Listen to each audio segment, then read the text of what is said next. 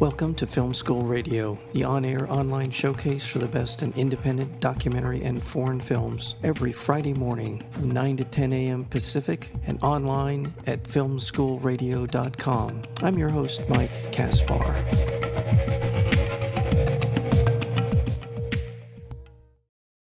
Director Billy Miossi's latest documentary film, It's Quieter in the Twilight, takes viewers on a thoroughly enjoyable look behind the scenes of a small but resourceful group of engineers and scientists as they work tirelessly to maintain and expand the mission of America's two oldest satellites, Voyager 1 and Voyager 2. As these two spacecraft approach a half a century of flight, they are pushing the notion of true discovery, traveling among the stars, propelled only by dwindling sunlight. The film again is called It's Quieter in the Twilight, and we're joined today by director Billy Miossi. Billy, welcome to Film School Radio. Thank you so much for having me. As I mentioned in the introduction, Voyager 1 and Voyager 2 have been in the air almost 50 years. Billy, where did you first learn about Voyager, and was there something about that story, about learning about them, that uh, prompted you to want to make a documentary film about them? You know, I knew that um, it had gone by the the outer planets, the big outer planets, Jupiter, Saturn, Uranus, Neptune, and I knew that it had this golden record attached to both of the spacecraft, this sort of message in case it encountered some extraterrestrials. But I did not know that after it had passed the planets, that uh, the idea was let's just see how far it can go, and that really piqued my interest because it's this. Um, really innate human curiosity. Like when you're a kid, you throw something. Let's let's, let's me let me see how far I can throw it. Yeah. And that's what Voyager is doing on this massive scale. It's let's see how far we can take these spacecraft, and that that's really fascinating to me. Well, let's go back. It is its mission, its prime directive, if you will. We grew up in the in the age of Star Trek. The prime directive is to what? To just search for data, as right? Isn't that kind Correct. of correct? Correct. Yeah, to to explore uh, space beyond uh, our solar system. That's that's to explore the space beyond our solar system, and those are the first two spacecraft to get there, to get to interstellar space. So was that always the mission? It was always to get beyond the solar system. Is that it was? It wasn't originally. They originally it was only supposed to be a four year mission. They were to go by Jupiter and Saturn. Yeah. Um, Voyager one did that and then after it passed Saturn, they just sent it off to keep going. And then Voyager 2, they sent on to Uranus and Neptune. But it, that was not the original plan, but they they had, you know, engineered it to do that in case they, you know, hoping they could do that. And that's that's what they did. It's just incredible. It's incredible on so many levels. And that's really what comes across in the film is it was almost a why not kind of attitude. Right right? Right. And that's what's that's what's so beautiful about it, you know, this uh, the spirit of adventure and exploration, um, which which I feel like we don't have as much today in terms of space exploration. Yeah. You know, this was the mission of the 1980s. You know, you you had the moon in the 60s, and but this this was the big one in the 1980s. And after the 80s, it sort of fa- it totally faded away from yeah. from from the headlines, and but it was still going, and it's still going. It's still good. Uh, that, yeah, I don't know if that's a spoiler alert or not, but yeah, absolutely. So the other thing about it is, I think we're in it. We're we're in the beginning phases of the commercialization of outer space. Yes. So that so that sense of adventure that you're describing is subjugated to the idea of how can we make money in space right? Right. Is that is that a fair way to put it? That's absolutely. I mean, this was when Voyager started. This was pure science. You know, let's just, you know, let's see what's out there. You know, with uh, it was all for the sake of, of discovery. Is not so much around today. No, well, let's not discount what it did find. And Voyager one went by, correct me, Saturn, right? Isn't it? Wasn't that the kind of the the big reveal? Or walk us through that part yeah, of it. Yeah, Voyager one uh, and two, they both went by Jupiter and Saturn. They took the those were the first images of those outer planets. You know, the, the pictures that you see in your textbooks from middle school and, and high school, that's all from Voyager. Yeah. Those pictures of Jupiter and Saturn and Uranus and Neptune. so Vo- Voyager one went by uh, Jupiter and Saturn, and then went on out into space to interstellar space. What, what, just just interrupt. I'm sorry, but there was also the moons involved too, right? And it went by the moons, correct? Yeah. correct. Okay. Just so it discovered it discovered, yeah, the moons and and discovered things like for Jupiter, these one of the moons that had all these volcanoes on it, you know. And before that, we we thought Earth was the only place that had volcanoes. Now you discover, oh my gosh, look at all these volcanoes out near on this moon uh, of Jupiter's. Um, and and Voyager two did Jupiter, Saturn, Uranus, and Neptune.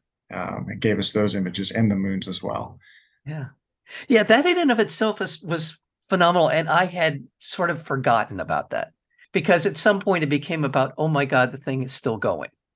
Yes. Now, correct me if I'm wrong about this. And is, are there records on on these particular spacecrafts that if aliens were to ever intercept it, they would be able to listen to Chuck Berry. Is, is, is this the correct? This that, that's the golden record. It, it has songs from Chuck Berry and Bach and Beethoven, and and it has pictures and sounds of you know whales and people speaking different languages. It's a really beautiful project. You know, it's a very human project, and I love that. That's that's just such a wonderful thing there's so much to romanticize about it. You're, yes. you're, absolutely right. It is the project of a an adventurer, uh, of a of an artist, really, of of the of the sort of humanity, the artistry of human beings, right? Yes. And hoping that whoever finds it, if they do, will appreciate that part of, of our of our nature as opposed to what may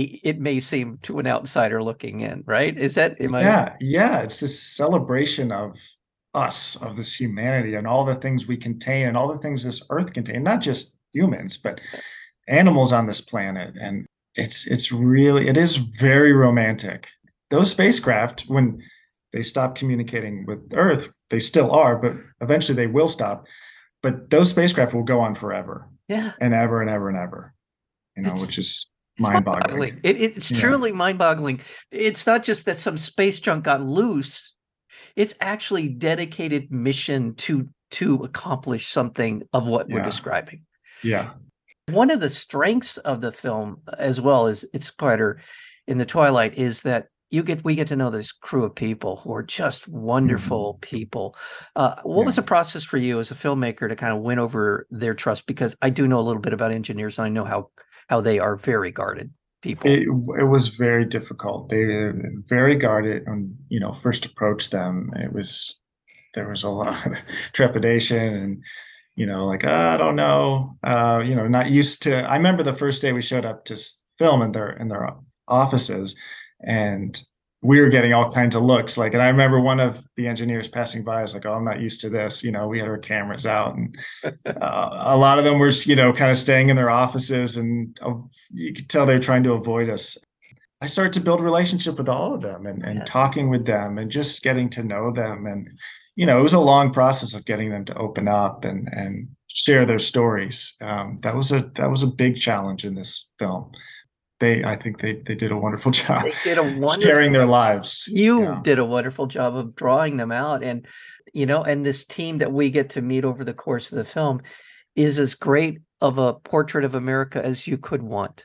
Yes. And I didn't know that going in. You know, I I remember we went to go meet with them uh, for the first time, no cameras. I didn't know, and they're like, "Ah, oh, you know, I'm from Colombia and I'm from South Korea, and um, from China and all these. I'm from Mexico, and oh, it's this diverse group putting their heads together, which is so important, especially when you're dealing with something as complicated as piloting these spacecraft that are billions and billions and billions of miles away. And I thought that was that was another just beautiful aspect uh, of their story. They are they're wonderful, and it's hard to understate just how important it is that not only do they cooperate, but they work off each other's work. They understand yeah. the nuances of the, these spacecraft, these two spacecraft, who, as you said, are billions of miles away. For for a reference, a signal sent to, let's say, Voyager one, and by the time, what's the sort of timeline and distance? Uh, I think at this point, just to send a signal, I think it takes 22 hours to get to Voyager 1 and then 22 hours to come back. So it it takes about 2 days for them to get an answer on whether whatever they sent, whatever command worked or not. Yeah. And that's the kind of time they're dealing with. Um, so you know, something could could potentially break on the spacecraft. They won't know about it, you know, until hours later. And then they have any fix they send is another couple of days. Couple of days, right? so that it's just uh, crazy the the kinds of things they're dealing with. And this very old technology, 1970s technology, and yeah. Uh, yeah. I mean, there are toasters that probably have more um, oh, absolutely. Te- technology on them than this. Absolutely. Yeah. Yeah. Yeah.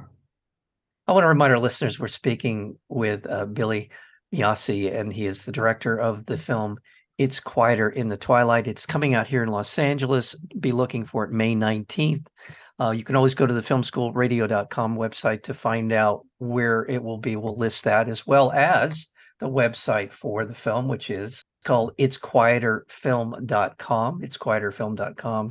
It's just such a well-rounded portrait of the project and and of the people involved in it, and it also is the politics of uh, of of a project that's been around now for coming up on 50 years. Mm-hmm. It's all the considerations. And there is one which is explored in the film about a technology that they use to communicate an, an, a satellite antenna in, in Australia, which is a big part of the story, which I'll leave for the for our viewers, listeners to uh, to see in the film. But it it all plays into, and you came along. It feels like you came along at an opportune time to document so much of this. Did you feel like there was sort of a a synchronization of your being there to document what was going on in this? Yeah, and that's another part of any documentary you do. You make discoveries along the way, and the story changes. And again, with the the, the antenna in Australia, didn't didn't know that was happening until you know we were into filming, and they I, they would like say it offhand, mention it offhand, and be like, "What are you talking about?"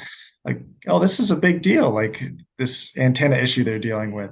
And so that sort of became part of the story. It wasn't originally the idea. Uh, i didn't know about it. And th- there were a couple of things like that too where they would you know they they would subtly mention things and i'd be like oh that sounds interesting. You know they they're very um, you know they're engineers so they're not playing things up very much no. even if there are cameras. So that that there was a lot of discovery and then just as the filming went along that absolutely. There's a lot of discovery on the science side. There's also a lot of dis- discovery, if that may not be the quite the right word, on the part of what is happening in these people's lives. And mm-hmm. um, Josh, it just really adds so much to it deepens your appreciation for them as people and and for and for the work they do. I'm hesitant to single any one of them out, but I Suzy Dodd, who was kind of the manager, the pro, what's her title? Project manager. Project manager, mm-hmm. who uh, is uh, just seems rock steady. She's been yeah. around a while. She's just a wonderful kind of. It's I the sense that she's a wonderful presence in the in this enterprise.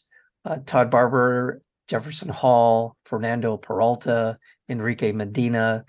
Soon, am I saying it soon? Soon, yeah. Soon, soon. Mats, soon Matsumoto, um, Ed Stone, Andrea Angrum, and is it Lu Yang? Do I have that right? Yes. Lu, yes. Yang. I just want to get their names out there because they are the unsung heroes. These are the people that never look for the spotlight, and yeah. they're such an important part of, of our world.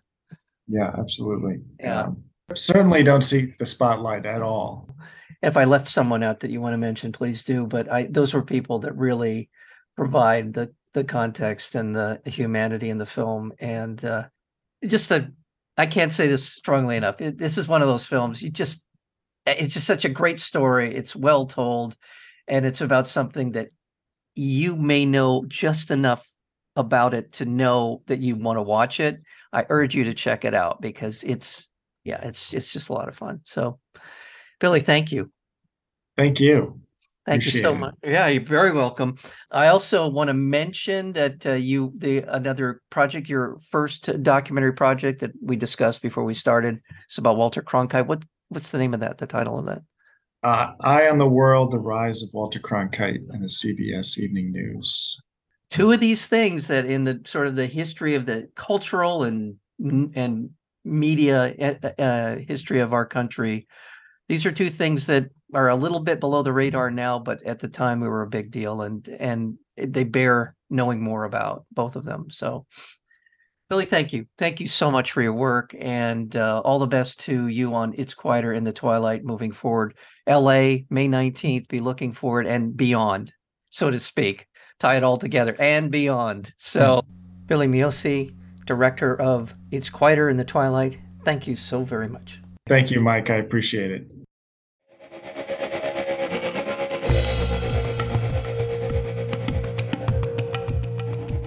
You've been listening to Film School Radio, the on air online showcase for the best in independent documentary and foreign films. You can find out more about the program at filmschoolradio.com. I'm your host, Mike Kaspar. Thank you for tuning in, and we'll see you next week with another edition of Film School Radio.